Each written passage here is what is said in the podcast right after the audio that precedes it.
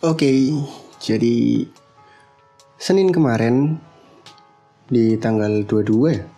22 Maret di close the door kita baru aja ngelihat pertandingan catur paling epic sih. Maksudnya nggak apa ya paling menarik yang pernah ada katanya. Dan sempat memecahkan rekor juga dengan penonton terbanyak ya. Katanya sampai 7 juta orang yang nonton untuk melihat Dewa Kipas sama tanding sama Grandmaster Iren Sukandar. Sebenarnya polemik Dewa Kipasnya aku udah ngikutin banget sih dari si Gotham Chess-nya bilang kalau dia ngecit curang gitu ya main curang. Aku udah ngikutin banget. Ini motor. Oh, motor gede. Aku udah ngikutin banget tuh dari Dewa Kipas dituduh main curang terus akhirnya diundang ke podcastnya Close the Door sama Om Ded. Terus dari Grandmaster Irennya juga bikin surat terbuka akhirnya klarifikasi juga akhirnya sampai mereka tanding kemarin Senin.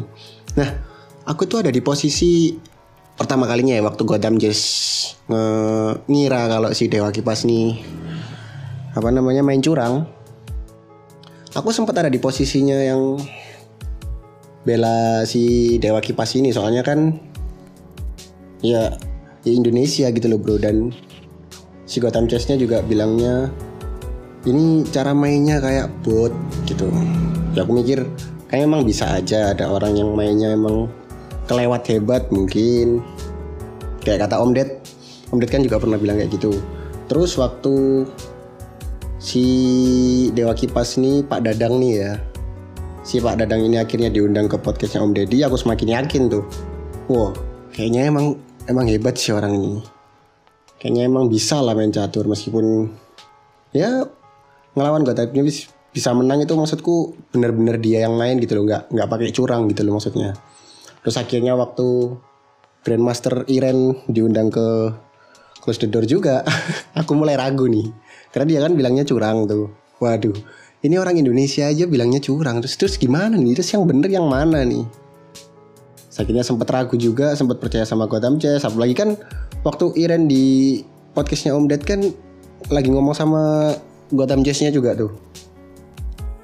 Jadi mereka ngobrol juga terus dan mereka sepakat semua gitu loh. Dari Indonesianya dari maksudku dari percasinya bilang iya. Dari Gotham Chess-nya juga bilang iya. Iya kalau si Pak Dadang ini curang nah aku sempat ragu kan. Wah gimana nih? Apa iya dia curang? Terus akhirnya Om Ded kan bikin apa ya? Apa tuh?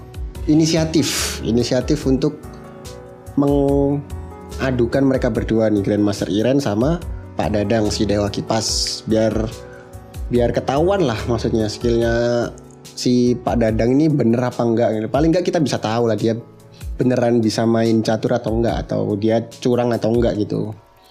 Dan akhirnya terlaksana kemarin Senin. Meskipun sempat ada drama juga yang katanya uh, Pak Dadangnya nggak mau terus akhirnya mau terus Irennya yang nggak mau akhirnya mau. Terus akhirnya terjadi juga hari Senin.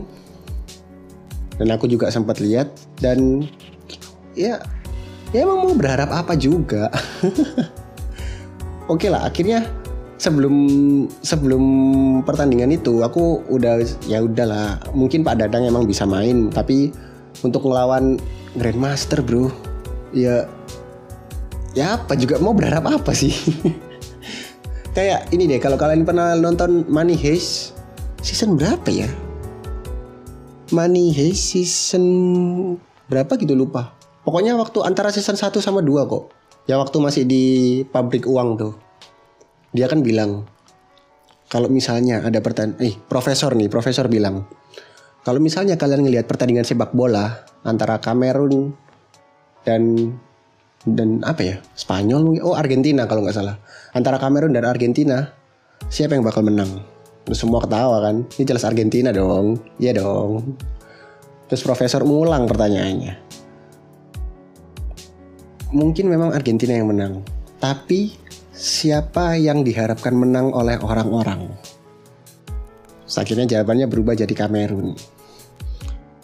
Terus profesor bilang lagi, iya emang kayak gitu. sifat alami manusia, sifat natural manusia adalah mendukung orang-orang yang lemah. Jadi kalau misalnya ada pertandingan antara Kamerun dan Argentina, ya kita tahu lah yang menang siapa kan. Tapi kita sebagai manusia tuh pingin banget lihat Kamerun tiba-tiba menang gitu. kan keren tiba-tiba kalau misalnya Kamerun yang menang daripada Argentina kan asik banget pasti.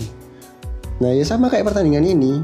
Kalian kalau tahu lihat Grandmaster ngelawan Dewa Kipas ya meskipun Grandmaster sama Dewa besaran Dewa ya tapi kan tapi kan ya kita tahu lah kelanjutannya bakal gimana gitu loh. Jadi ya, ya sama kita kita tahu lah apa yang akan terjadi kalau udah jelas Grandmaster Iren pasti menang. Tapi kan kita semua orang Indonesia pasti berharap kalau Pak Dadang yang menang karena ini orang nggak tahu dari mana ini tiba-tiba muncul menghentikan langkahnya Godam Chess. Sampai akhirnya Gotham Chess yang ngira kalau dia curang ya, ya pasti kita ngira kalau dia bakal menang lah. Ya akhirnya terbukti tiga kali main tiga-tiganya dimenangkan oleh Grandmaster Iren dan aku nggak ngerti catur ya tapi kalau aku lihat kemarin sih pertandingannya aku sempat ngeliat live sih. Pertandingan ke dua sama tiga kalau nggak salah ya. Dua sama tiga aku sempat ngeliat live. Kalau aku ngeliat sih meskipun aku nggak nggak ngerti catur Pak Dadang tuh bener katanya ini siapa? Siapa tuh? Komentatornya yang laki itu yang pecatur nomor satu tuh. Lupa aku. Itulah. Dia emang hebat cuman emang nggak bisa mengalahkan Grandmaster Ire dia ya udah pasti kan itu. Tapi maksudku ini orang emang keren gitu loh sampai bisa bikin apa ya langkah-langkahnya Grandmaster Iren tuh ini deh. Kita ini jelas kan orang biasa ngelawan Grandmaster kan. Kita ngelihat orang biasa nih sempet bikin sang Grandmaster itu mikir gitu loh. Untuk gerak aja mikir. Ya mungkin emang main catur kan emang harus mikir tapi kan ini Grandmaster gitu loh bro. Jadi ya ya mungkin emang Pak Dadang nggak bisa menang dari Grandmaster Iran tapi perjuangannya perlawanannya cukup sengit. Aku lihat sih cukup keren sih perlawanan dari Pak Dadang. Dan ya permainannya jangan eh permainannya juga sangat fair sekali sangat menyenangkan dilihat.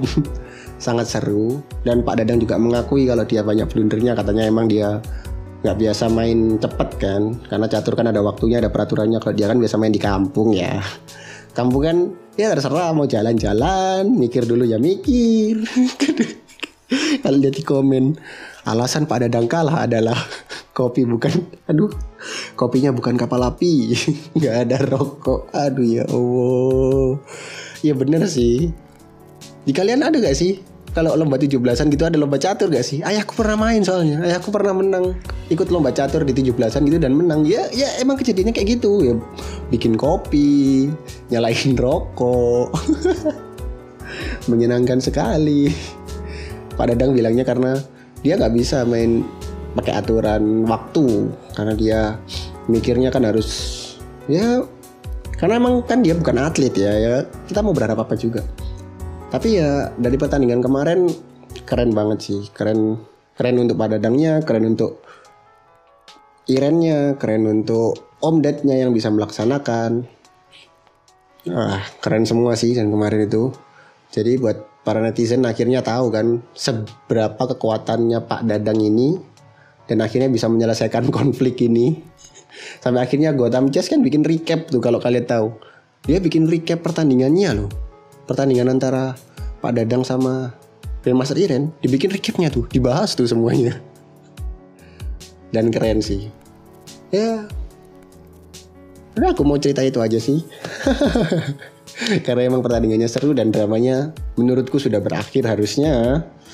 Nggak tahu lagi kalau misalnya ada orang-orang yang di tempatnya baru saja menemukan koneksi internet dan baru aja ketemu sama dramanya Pak Dadang sama Gotham Chess yang awal-awal ya. Ya gimana lagi namanya juga Indonesia ya. Oke, terima kasih telah mendengarkan. Yuk, Fiar Febrian pamit. Dadah.